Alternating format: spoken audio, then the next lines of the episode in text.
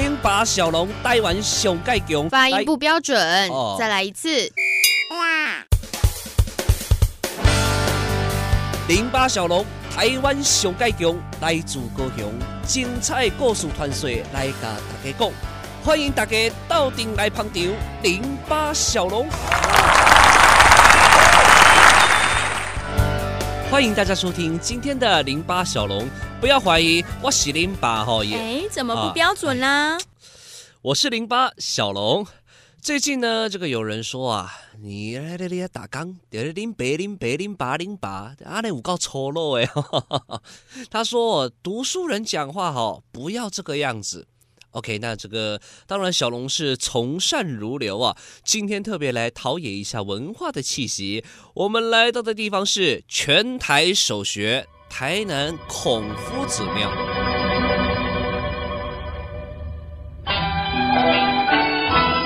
台南孔庙也是全台湾的第一间孔子庙哦。其实它象征的呢，就是台湾开始受到儒家思想的熏陶，这是一个起点。对不对？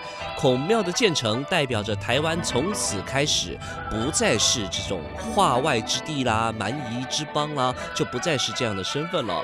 这是一个很重要的里程碑。那么当然，一开始我们要先请到台南孔庙文化基金会的潘理事长来说明孔庙的历史。台南孔庙哈、是在明永历十九年啊，也差不多西元。一六六年的时候，那时候在位的是郑成功的儿子啊，郑经啊，郑经他有一个知议参军，也就相当于现在的宰相的位置，叫陈永华。哦，他那时候跟郑经建议台湾、哦，因为那时候是明政时代嘛，哦，那时候最大的中心思想就是要反清复明嘛，哦，啊，那时候就是说，在这一个台湾这个根据地啊，你要长励精图治，要长治久安，你就是要培养人才。那时候就是建圣庙，然后盖学校，在学校就是旁边，旁边到现在我们还留存着，啊，就是台南孔庙的规制，就是左学右庙，左边是学校，右边是庙，右边的庙就是我们的孔子庙，左边的学校就是明伦堂。因为在清朝的时候，哦，明伦堂是全台湾唯一。那个童生可以入学的地方，所以有后面的全台所学的生啊，到现在也有三百五十。子曰：“有朋自远方来，不亦乐乎？”有朋自远方来，不亦乐乎？人不知而不愠，不亦君子乎？人不知而不愠，不亦君子乎？这个意思是讲啊，孔子讲，那定咧学习，毋是嘛是真欢喜吗？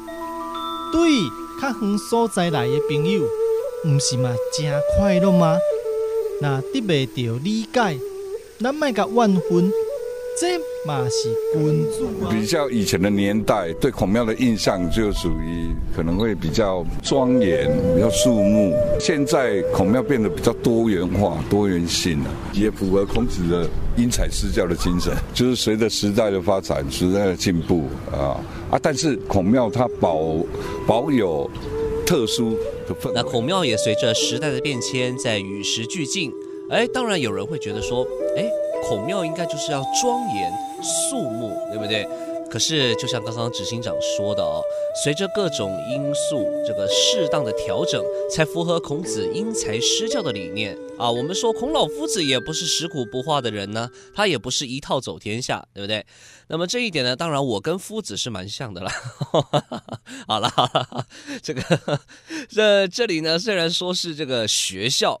但是实际上呢，也跟现在的大学城有差不多的意思。其实并不是只有一个学校而已哦，它有这个很棒的一个周边的一个发展哦。一间学校当然会带动周边地区的开发。那么这一点，执行长也有特别解释一下。台南这个地方，哦，这个地方因为旁边也有台湾文学馆，它的前身就是那个周厅，日本日本时代的周厅。所以说，这一个地方这个区域可以算是全台湾政治、经济、教育、文化的中心。既然说到了它是学校，哎，我们学校凭什么？升学率嘛，什 么是不是？这个已经几百年过去了，当然这一点还是始终留在我们的教育体制当中。当然，身为全台首学，也是唯一的辅学，在当时哦，它是唯一一个可以受教育的地方，也是官方承认的一个学校嘛啊。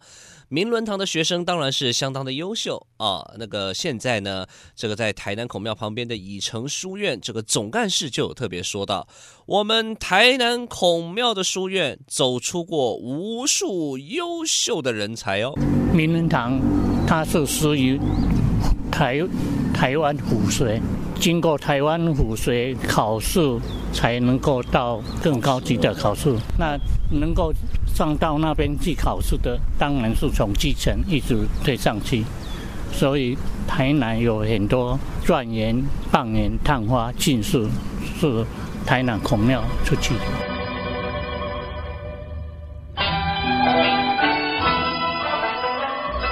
其实孔庙的现代化，哎，我们得先说，现在里面是没有就学读书的功能了啦，这是一定的、哦。现在学校这个跟孔庙这样子就有点不太搭啊。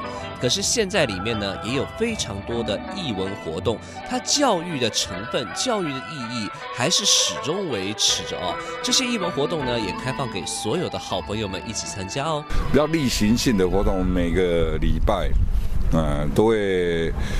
有，比如我们的读经班，我们的亲子读经班，我们每个礼拜每个礼拜六都会举行。还有我们的有一些百事妈妈讲故事，就是讲一些四书五经里面的故事，哦，啊，请小朋友来听。还有我们的也有比较多元性的，这样音乐沙龙，音乐沙龙就是我们会邀请一些呃表演团体啊。另外的，我们比较重要的，刚刚刚讲的那个祭孔大典，祭孔大典当天九月二十八号的教师节，哦，我们也会举办的孔庙文化节，哦啊，然后有各式各样的，呃，包含比如包括六艺六艺的培训，六六艺的，哎，里面都，呃。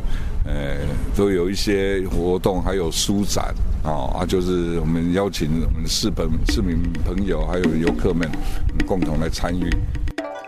见贤思齐，见不贤而内自省。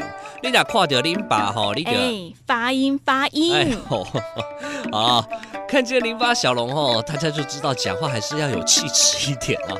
今天淋巴小龙往北走到了台南，是不是？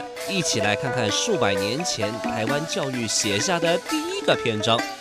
好，今天的林巴小龙就到这里，咱们下回空中再见。